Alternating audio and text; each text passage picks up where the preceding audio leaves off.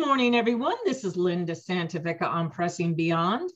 Most of us are familiar with Harold Kushner's best selling book, When Bad Things Happen to Good People.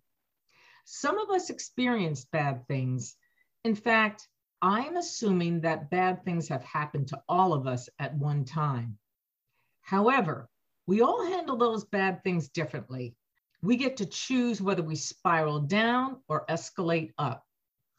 We are going to hear from someone who took the bad in her life and used it for something remarkable. Rebecca Sharp, a working professional, author, and speaker, is going to share with us how she rose from the wreck, reached her calling, and built her dream life. Good morning, Rebecca.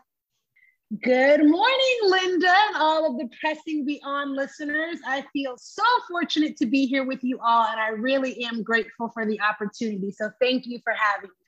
Well, I know you're super busy. So, before we hear about how you built your dream life, let's start from where you're from.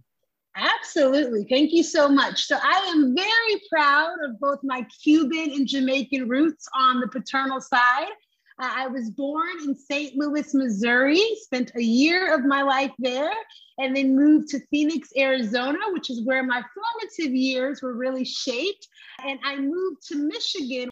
Um, I mm-hmm. lived with my grandparents and really got the opportunity to be immersed in the Cuban culture. And I love the passion, how family is at the heart of everything that we do. And there's so much honesty, respect, and resilience embedded in the culture. So, those are all attributes that I really carry with me. Uh, when I moved to Michigan at 15, uh, obviously I finished high school in Michigan. And then I went to college at the University of Michigan. So go blue. We are in bowl game season. I come from a football family. Since I went to the University of Michigan, I worked in Michigan for a couple of years post graduation. Uh, then I got an opportunity with Ford Motor Company. And I always laugh because they give you this list of 21 different cities that you can go to and start your career. I was imagining myself in Miami, LA, DC, you know, thriving metropolis. And then they called me and said they wanted me to go to Pittsburgh. I didn't know anything about Pittsburgh except for the Steelers. So I'm like contemplating whether or not I was going to accept the job um, because I didn't know anything about Pittsburgh. But truly, I believe the Lord used Ford as a vehicle to get me to Pittsburgh because that is where I experienced true transformation in pretty much every facet of my life spiritually, mentally, emotionally, physically, financially, relationally. I mean, I was there for seven years and then I recently relocated back here to Michigan because this is where our nucleus, where our world headquarters is for Ford Motor Company. God has just sort of built on all of the work that He was doing in my heart in Pittsburgh. Here, coming back to Michigan, I've just experienced new dimensions of purpose, of power, and of prosperity. Rebecca, you do have an extraordinary life right now. And in your case, as we spoke earlier, you had some serious challenges to plow through. It was heartbreaking. And yet, miraculously, you rose from the wreck. What brought you back to Michigan? So, yeah, it was really the devastation uh, that was occurring in my life at that time, as you've alluded to, Linda. And I just want to thank you for even, you know, seeing me and understanding sort of the magnitude of loss and mm-hmm. dysfunction that I have experienced. I'm not, you know, we're not defined by our past, but I do believe that it helps to shape us and make us who we are. And I'm I can say I'm at a place now where I'm proud of the beauty for ashes that I'm experiencing now and to really see how the pain of my past has pointed me to the promise of my future.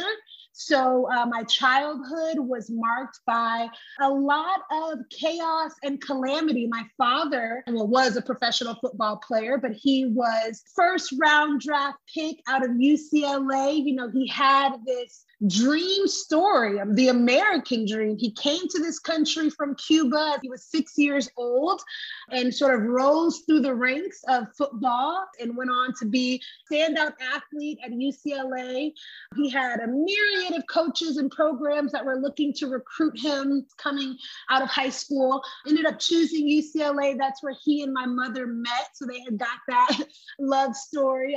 But yeah, he was first round draft pick out of UCLA, went on with the St. Louis Cardinals, had a 13 year, very decorated career with Pro Bowl three times. Wow. Uh, he worked as a sportscaster because he was very articulate and eloquent. He also spoke two languages. People were like, wow, we've never seen someone like this before that just has, you know, so dynamic in, in the background, in the culture. Powerful story, the dominant offensive tackle. He was able to appear in a movie. Actually, my sisters and I were in the movie with him as well, Waiting to Exhale with oh, Angela yeah. Bass. Uh, they filmed that in Phoenix and they created a role for him because the role that he played, he was a former athlete and sportscaster anyway. So he just had so many incredible things going for him. I mean, this, he served as a team captain for several years, was had a leadership role in the Players Association. So I just, you know, I say all of that to really illustrate the way that he was leading and just how yeah. powerful of a man he really was while he was in his prime. But unfortunately, he had a career-ending knee injury and that really just placed him on a downward spiral with addiction.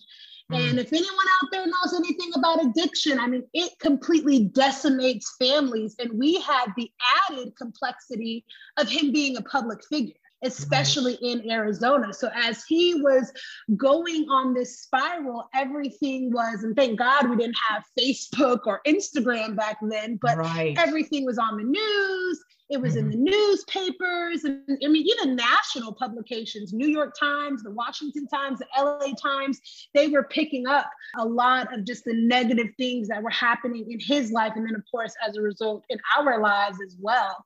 He was shot twice, one time just a centimeter away from a major artery as he was, you know, in the streets and being robbed. And he was a target, right? Because people knew who he was and right. the access point to rob, if you will, because of his NFL status.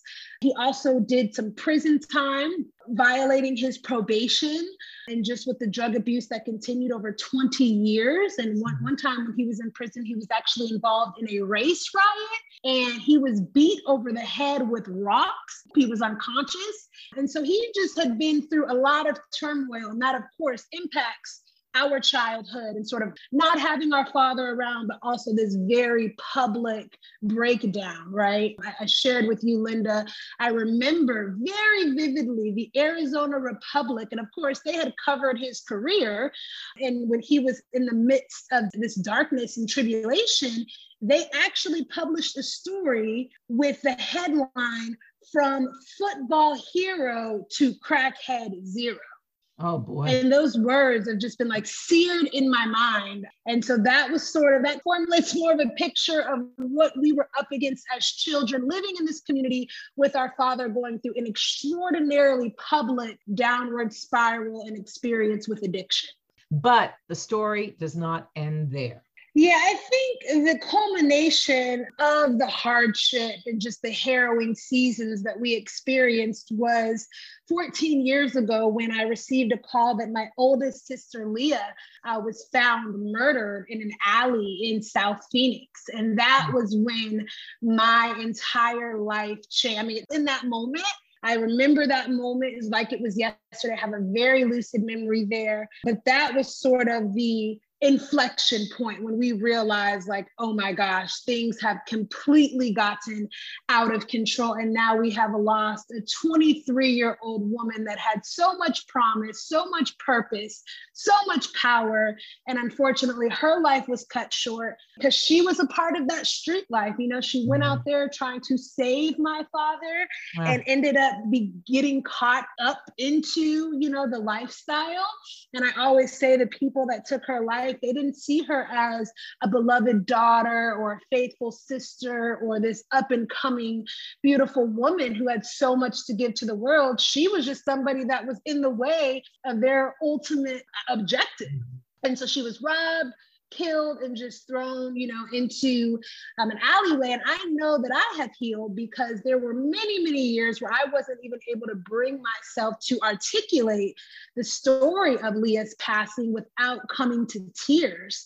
Um, but I now see that God used even that as a part of my testimony to be able to comfort others and uplift others and encourage others during their time of trouble and of sadness and of grief because of what I experienced at a young age. But that was certainly a pivotal moment in my life. And I remember, you know, I'm the second oldest of five children, and I used to be very volatile in my emotions and just a very, very emotional child. But that was when I really, there's a quote, you don't know how strong you are until being strong is your only option.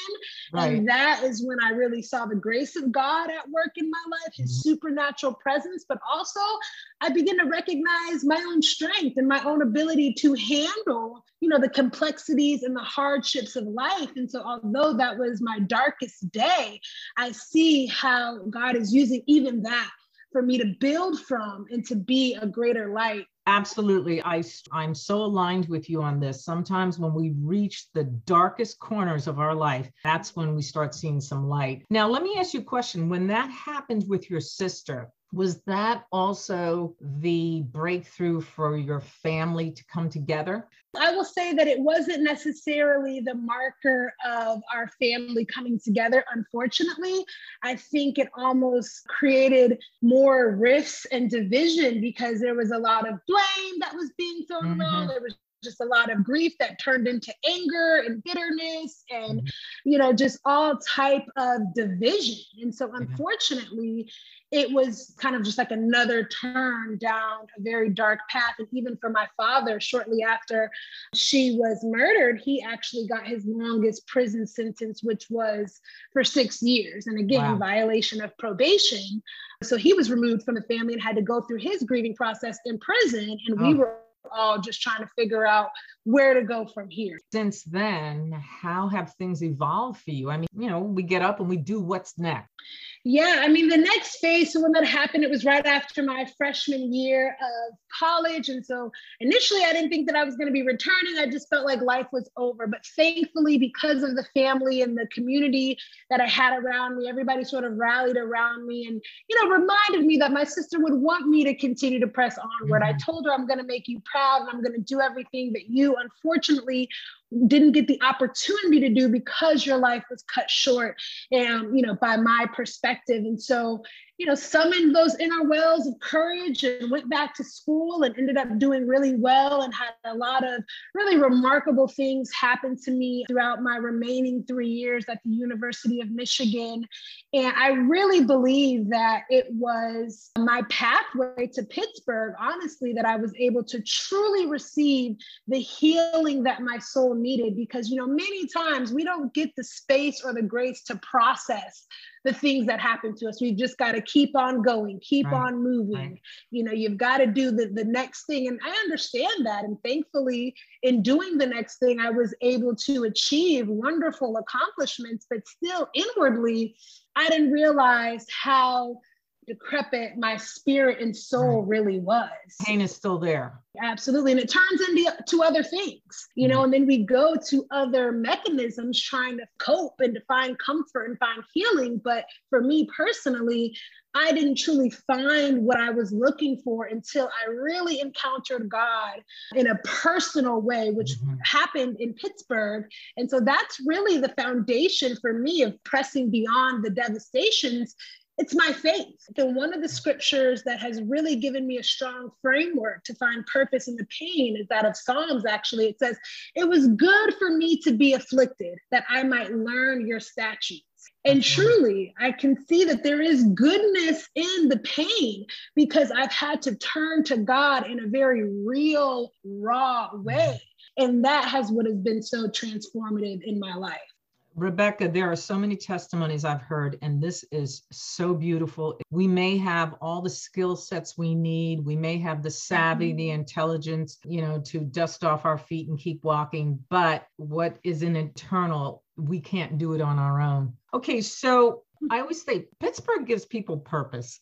But while you were here, a lot of wonderful things happened. And but you called out of Pittsburgh for a wonderful opportunity where you are right now, Detroit. Mm-hmm. And you were called to something that is challenging for you, but in a wonderful way. You're not just working in the corporate world, you have you built your own little empire. Your website is beautiful, beccasharp.com. You've been writing, you're published you have Sharp Talk, your YouTube channel, and you are also sought out to speak a lot of engagements.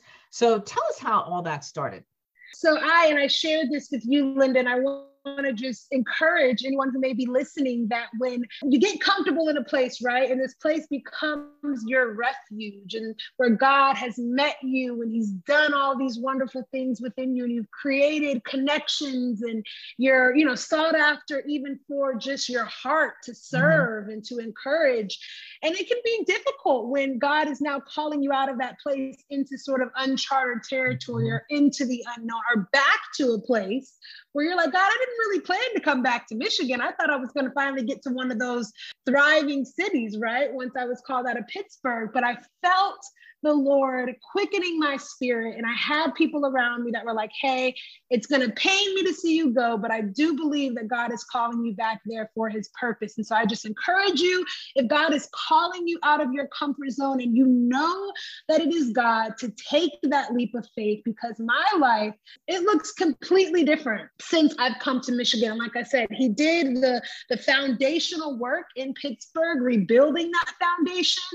I've just seen God do such mighty exploits in my life since being back here in Michigan it's all evidence that his plans for us are good, you know, mm-hmm. and to, to prosper us and to bring us hope in a future. So received a promotion at work, middle level management in marketing in the Ford customer service division. So that keeps me very busy. But mm-hmm. aside from that, uh, I was able to publish my first book in 2020. And that was really like an anthology, excuse me, of testimonies of millennial women just about how the power of prayer really produces miracles.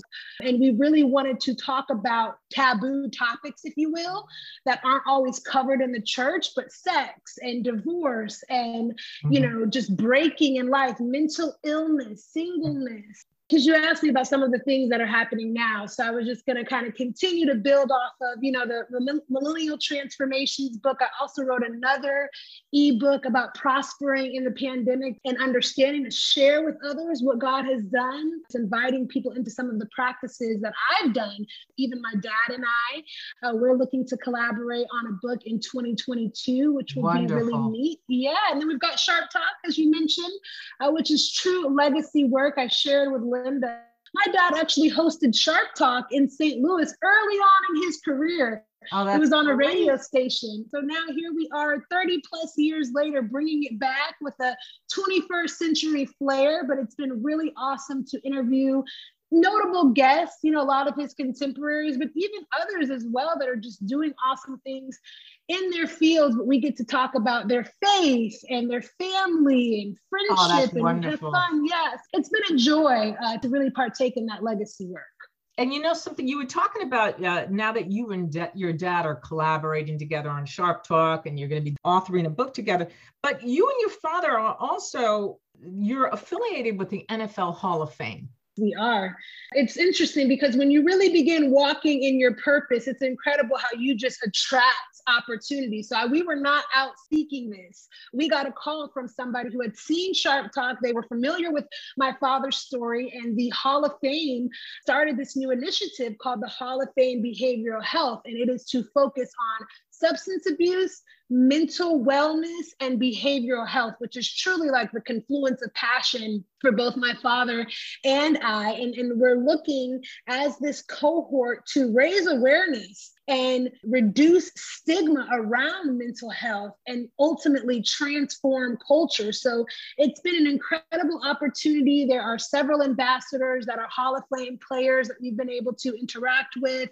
Uh, we've been doing some planning and preparation for events that will be coming up in 2022, barring any issues with COVID, but also getting a chance to really learn about the centers of excellence that we partner with in the phenomenal care that they they provide to both NFL players, their families, but also anybody who's looking to receive help in these areas. And, and something that really uh, continues to compel my passion is recognizing that we are living in an arc of time where mental health and substance abuse have become such a crisis. When I was experiencing this with my father, I felt very alone. I felt like no one could really understand what I was going through. There was a lot of shame around my father's addiction. But you know, the CDC recently reported that there was over 100,000 overdoses in 2021. That's the highest that's ever been on record, and it's up over 30% year over year. We also are seeing one in five people have some sort of mental illness, and suicide is the 10th leading cause of death in the US. So, all of these stats and data points are really pointing to a greater crisis, right? That is yes. unfolding yes. in our generation. And I believe that God is using our story as an antidote to a lot of the pain that people are experiencing so that we may, may serve as a beacon of hope, you know, yes. and be light in the midst of darkness based on the things that we've gone through. So it's just so incredible because when you think about, you know, being born for such a time as this, we are seeing that. Absolutely. And you know, Rebecca, we all have a testimony. It's it's a light on the hill. When we are transparent about the things that have happened to us, that is purpose. Rebecca, I mean, you have a website. Yeah, so I've got the RebeccaSharp.com, which really, um, and thank you so much for your very generous sentiments and compliments there. But that really just speaks more to who I am and what my heart is. And then we've got SharpTalkShow.com okay. that focuses more on Sharp Talk and some of the incredible guests that we've been able to interview. It's really interesting because I was just taking inventory before recording this podcast that we've been recording our show for 14 months and we are three seasons in. We've had over 20 interviews, you know, the relationships that have been restored and the opportunities that we've had to really reconnect with guys and gals that my yeah, dad. And I'm, sure, yeah. and I'm sure this is a gift to your dad too. Yeah. After everything absolutely. he's been through, he must be loving this. It's a daddy daughter dance. I'm absolutely. sure he's just thrilled. All right. So you have Sharp Talk and you have a book that you're working on with your dad. What else do you have in the pipeline? Yeah, Linda. So we're really excited. I'm going to say it here first. You know, we've been approached by many different storytellers over the last several years to tell our story and this story on a greater stage or platform and through new channels. And so we are really leaning into that in 2022 and actively looking for partnerships to produce this story in a greater way to share with more people but we also want to follow up you know sharing this story with fireside chats if you will bringing in subject matter experts that can talk about yes. this journey of mm-hmm. healing mm-hmm. and of restoration of redemption because again when i say 100000 people have passed away as overdoses i look at those as you know uncles and aunts and mothers and fathers and brothers and sisters and colleagues and neighbors and there's a, a real impact that a loss of that magnitude leaves on the people that were attached to that life. And so we are looking to just be vessels and instruments of healing, of encouragement, of hope. And we think one of the ways to really do that is by going to different cities or utilizing these virtual platforms and just having conversations, because that's been something that's been really powerful for both my dad and I, just healing in community other brothers and sisters to glean from and to share with and to know hey i'm not in this journey alone. Somebody else understands my pain and together we can actually push forward to our healing. So we're really excited about being able to foster those environments and partner with other people who are already doing this very critical and important work and just sort of taking it to a higher dimension along with the book project that we're working on together and continuing to really leverage the Hall of Fame behavioral health initiative and see other players and their families be able to take part in the help and the hope that is available to them. You know, Rebecca, what you're doing, it's a gift. What a time, too. It's Christmas. So, Rebecca, I want to wish you and your family a Merry Christmas. Thank you. And I say, uh, echo those sentiments to you, Linda. And I just want to bless the listening audience. May the Lord bless you all and keep you, especially in this new year. So thanks again. Really enjoyed the conversation, Linda, and excited to remain connected with you. Absolutely. Thank you so much, Rebecca.